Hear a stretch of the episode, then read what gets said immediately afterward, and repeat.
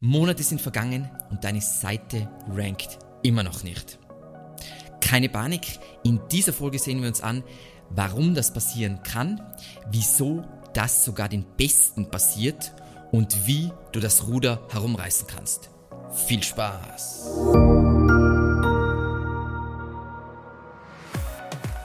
Du hast dir richtig viel Mühe gegeben, aber auch nach vielen, vielen Monaten rankt deine Seite für das gewünschte Keyword-Set immer noch nicht.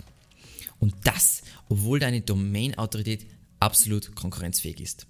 Nervig, aber das passiert sogar den besten SEOs, auch wenn sie es nicht in irgendwelchen glossy Social Media Posts auf LinkedIn bekannt geben.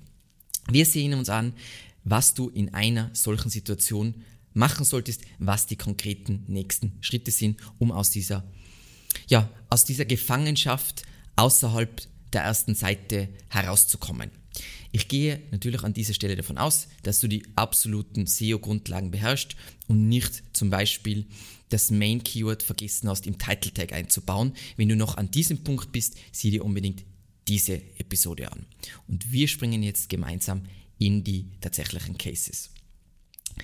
Erster Case, wenn ich noch nicht in den Top 10 nach mehr als drei Monaten bin. Das heißt, ich springe da irgendwo zwischen der zweiten Seite und den Top 100 herum und bin da irgendwie und, und Platz 100 herum und dann bin ich mal auf Platz 43 und dann auf 68, dann wieder auf 23, dann wieder auf 12. Dort herrscht das Chaos und das ist der Worst Case. Und wenn du hier feststeckst, dann machst du entweder totale Grundlagen falsch, über die wir uns heute nicht unterhalten, oder es wird einfach etwas mehr Arbeit brauchen, um wieder auf Kurs zu kommen, um ähm, den Kurs auf die erste Seite zu legen. So. Erstens, die erste Frage, die du dir stellen solltest, verfehle ich die Suchintention oder verfehle ich sie zumindest teilweise? Was ich hier mache, ich sehe mir nochmal die aktuell, aktuell ranken Top-Ergebnisse, idealerweise die ganze erste Seite an. Behandelst du tatsächlich denselben Zweck oder sind das alles nicht kommerzielle Seiten und du hast eine kommerzielle Seite zu diesem Keyword geschrieben? Also du verfehlst, verfehlst wirklich so grundlegend, warum es Nutzern an diesem Punkt in der Kundenreise geht. Was auch sein kann, du brauchst zu lange, um die primäre Suchintention zu behandeln. Das kann sein, Du hast, es geht um was super Spezifisches und du hast dann 10.000 Wörter Artikel, wo erst nach den ersten 5.000 Wörter, Wörtern wird das behandelt. Mag Google in der Regel nicht so gern. Wenn du jetzt genauer wissen willst, wie das Ganze mit Suchintention funktioniert, gibt es hier eine Folge dazu. Was auch gerne passiert und was mir auch gerne passiert ist, hast du zu viel Fluff, um die Wortanzahl aufzublähen. Mir geht es jetzt da primär oft dann nicht um zu viel Wörter. Mir geht es darum, wie kann ich möglichst viel Wert bieten und der Artikel wird umfangreicher, umfangreicher, umfangreicher, umfangreicher und eigentlich ist es für die Zielgruppe gar nicht mehr relevant und dadurch wird es dann so, also mir passiert es zum Beispiel sowas wie der Ratgeber zu was ist SEO, da füge ich dann immer wieder Bausteine hinzu und irgendwann ist das Konstrukt überhaupt nicht mehr relevant für Leute, die nach was ist SEO suchen und eigentlich ein Anfänger sind. Und die Lösung an diesem Punkt ist letzten Endes den Content wirklich grundlegend zu überarbeiten. Das ist der einzige Weg, um hier rauszukommen. Vor allem, wenn du so, du hast was Kommerzielles gebaut, es ranken nur nicht kommerzielle Seiten, dann musst du deinen Approach, deinen Ansatz für den Content ja komplett ändern. Zweitens, ist mein Content nach ehrlicher Betrachtung einfach nur mittelmäßig. Und ich bin gleichzeitig kein großer Fisch. Wenn ich jetzt ein großer Fisch bin, ich habe die höchste Autorität in der Nische, dann kann ich tendenziell auch mit mittelmäßigen Content ranken. Aber wenn ich nicht an diesem Punkt bin, ist es dann ganz schwierig. Und da habe ich einen, einen sehr bösen Approach, aber ich sage es trotzdem, alles, was nicht auf der ersten Seite ist, ist in meinem Kopf gleich schlecht, gleich sinnlos. Weil, wieso gleich sinnlos? Weil die Klicks, also es geht so wenig auf die zweite Seite und dann darüber hinaus gibt es eigentlich gar keine Aufmerksamkeit mehr. Also die Leute sehen nicht mal deinen Snippet, geschweige denn, dass die auf deinen Snippet klicken. Und wenn du dieses Problem bei dir erkennst, empfehle ich dir diese Folge über das Helpful Content Audit, was, was wir auch ganz gern machen in so einer Situation, wo man sich diese Seite nochmal grundlegend anschaut. Ist diese Seite nutzerorientiert? Ist diese Seite wirklich hilfreich? Ist das wirklich was, ist dieses beste Ergebnis? Sollte das ähm, auf Platz 1 ranken, ja oder nein? Und es das heißt wieder, ich muss den Content überarbeiten, ich muss mehr Zeit investieren, ich muss wirklich back to the drawing board, weil wenn ich was Mittelmäßiges habe, dann kann ich es natürlich aufwerten durch zusätzliche Informationen, aber wenn es generell mittelmäßig geschrieben ist, werde ich es wahrscheinlich komplett überarbeiten müssen. So. Dann drittens, und das ist eine ganz, ganz, ganz schwierige Situation, äh, die mir öfters passiert ist, hält Google meine Website zu diesem Thema für wenig bzw. weniger relevant. Ähm, ich, ich starte, glaube ich, mit einem Beispiel, weil es ist wichtiger. Eine Zeit lang habe ich versucht, für das Keyword Content Marketing Agentur zu ranken. Das Problem ist, wir sind keine Content Marketing Agentur. Also wir bieten einen Part an, also Website Content, da sind wir super stark, aber wir bieten jetzt nicht Social Media Content und alles, was zu einer Content Marketing Agentur dazugehört. Dementsprechend sind wir eigentlich nur teilrelevant und auch wenn wir besser in SEO sind als die, die für Content Marketing Agentur ranken, wird Google denken, hm, die sind die sind nicht relevant für dieses Thema. Das heißt, es kann sein, du kämpfst dagegen Windmühlen. Wenn du jetzt hier trotzdem ranken willst, heißt das für dich, du musst einfach mehr Content rund um dieses Thema publizieren, damit du mehr Themenautorität gewinnst. Dazu gibt es eher Erfolge. Und gleichzeitig parallel idealerweise mehr relevante Backlinks zu diesem Thema aufbauen. Konkret, wenn wir jetzt wirklich dieses Keyword, kommerzielle Keyword Content Marketing Agentur verfolgen wollen würden, dann würden wir schauen müssen, möglichst wirklich alle Themen drumherum abzudecken und parallel auf den großen oder in den großen Magazinen rund um Content Marketing dort publiziert zu werden. Und das wäre der Approach, hier Fuß zu fassen. Okay. Das ist also der Worst Case. Man merkt schon, wenn du im Worst Case feststeckst, dann wirst du, und du hast die SEO-Grundlagen gemeistert, dann wirst du etwas mehr Arbeit haben, um aus diesem Worst Case zu entkommen.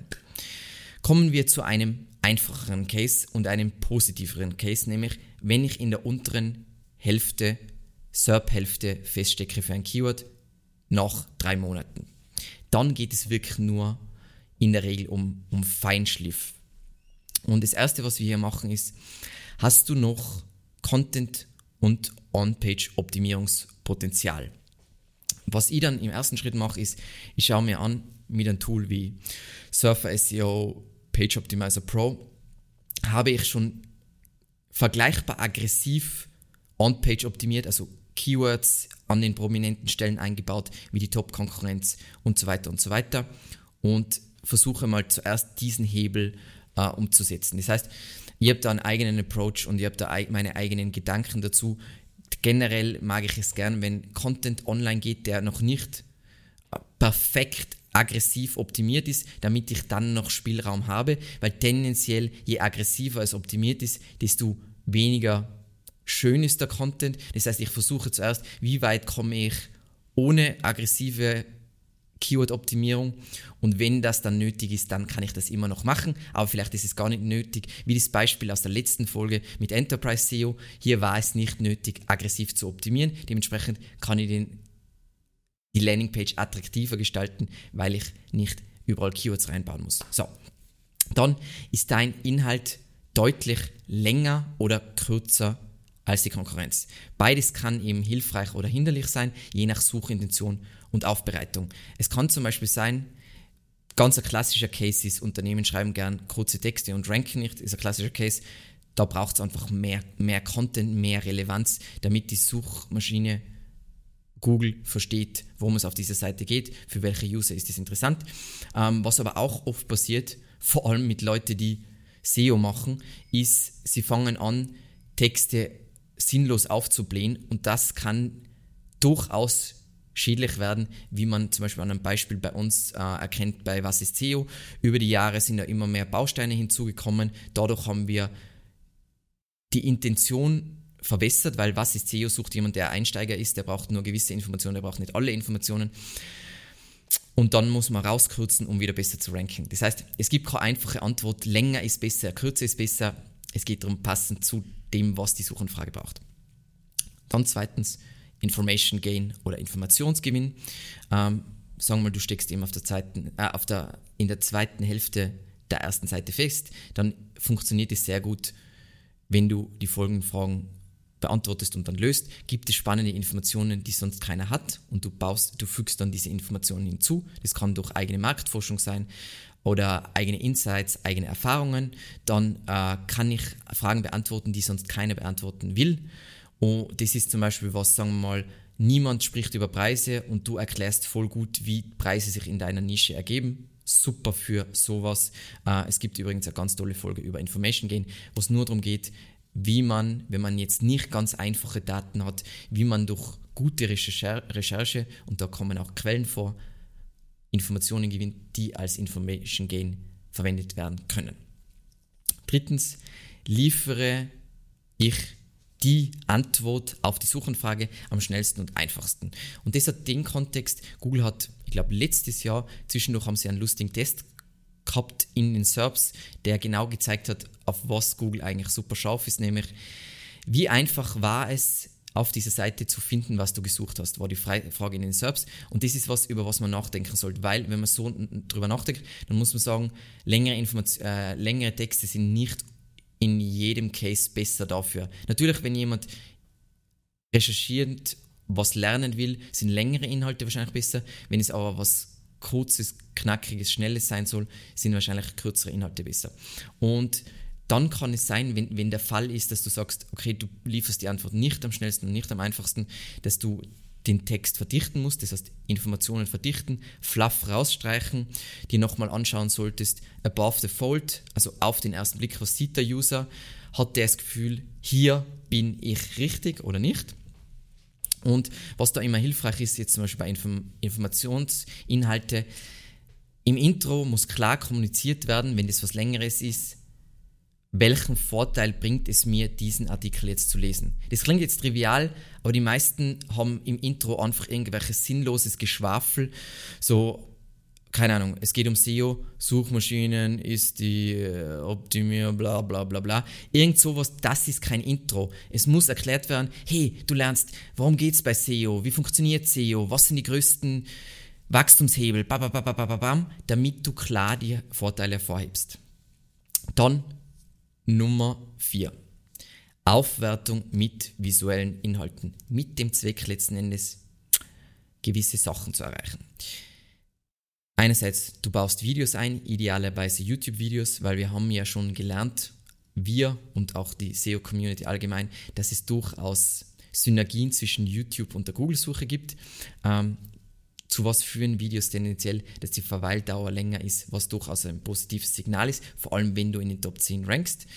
Dann Grafiken, um zum Beispiel die Komplexität zu verhindern und Bilder, um Emotionen zu äh, ähm, wecken. Und was wir grundsätzlich hauptsächlich damit bezwecken wollen, ist, dass wir keine Shortclicks mehr haben. Das heißt, auch hier wieder ist es wichtig, diese Sachen vor allem fokussiert im sichtbaren Bereich zu machen. Das heißt, der User muss auf dieser Seite landen und denken, hier bin ich richtig, weil das Gegenteil ist katastrophal für dich. Weil wenn der User einsteigt zu einer Suchanfrage, für die du ranken willst und dann sagt, nein, das ist nicht, was, was ich will, springt wieder zurück, klickt auf ein anderes Ergebnis, wäre ein Shortclick und ist eines der negativsten Signale, die du überhaupt haben kannst und am katastrophalsten, dann wird es eher noch mehr bergab gehen, als dass es bergauf geht. Aber wenn du hier Quantensprünge schaffst ähm, hinsichtlich Nutzersignale, dann wirst du auch.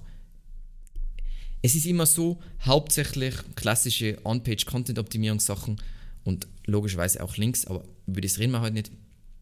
Schaffen es, dass du auf die erste Seite kommst. Sobald du auf der ersten Seite äh, bist, willst du mehr hinsichtlich Nutzersignale optimieren, weil auch an diesem Punkt Google erst wirklich Nutzersignale über deine Seite sammeln kann, weil jetzt kriegt sie erst tatsächlich Traffic. Genau. Genau. Ähm, als Beispiel jetzt eben unser Ratgeber, was ist SEO, den haben wir über die Jahre um alle möglichen Sachen erweitert, sei es Videos, sei es Grafiken und so weiter und so weiter, um die Komplexität zu reduzieren, komplexe Themen einfacher zu erklären und das Ganze angenehmer zu, kon um, zu konsumieren zu machen. Das war jetzt falsch formuliert, aber ist total egal. So. Und dann der letzte Punkt, wenn wir in den Top 10 ranken, ist natürlich Nummer 5, Featured Snippet schnappen. Das habe ich in der letzten Folge schon mal gezeigt, aber ich zeige es nochmal für alle, die das vielleicht noch nicht gesehen haben. Das geht mittlerweile viel einfacher als früher, wo man selber Hirnschmalz gebraucht hat. Heute ist es einfach so, sagen wir mal, du hast ein Keyword, wo ein Featured Snippet angezeigt wird, dann kopierst du diesen Featured Snippet, steigst ein bei ChatGPT, sagst, ich liefere dir im Folgenden, das ist also der Prompt, den du dann brauchst. Ähm, wichtig ist, das ist letzten Endes eine Variable, wo du dir äh, anschauen sollst. Du willst immer, dass deine Antwort dann etwas kompakter ist, aber die gleichen Informationen enthält und dann lässt du ChatGPT Versionen ausgeben, bis dir eine Version gefällt. Bam, klatscht es rein. Das ist nämlich das Einfachste, um von Platz 9 auf Platz 1 zu kommen, ist, du holst dir den Feature Snippet, den es vielleicht schon gibt. Wenn es keinen gibt, brauchst du es nicht machen, macht auch keinen Sinn. Und das sind so die Wege, die du angehen könntest, wenn du entweder abseits der ersten Seite komplett feststeckst, dann brauchst du wirklich Game Changer.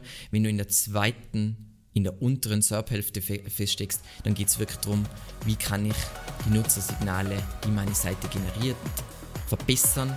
Einerseits führt es natürlich zu besseren Conversions, aber andererseits führt es auch zu besseren Rankings. Das heißt, du profitierst zweierlei.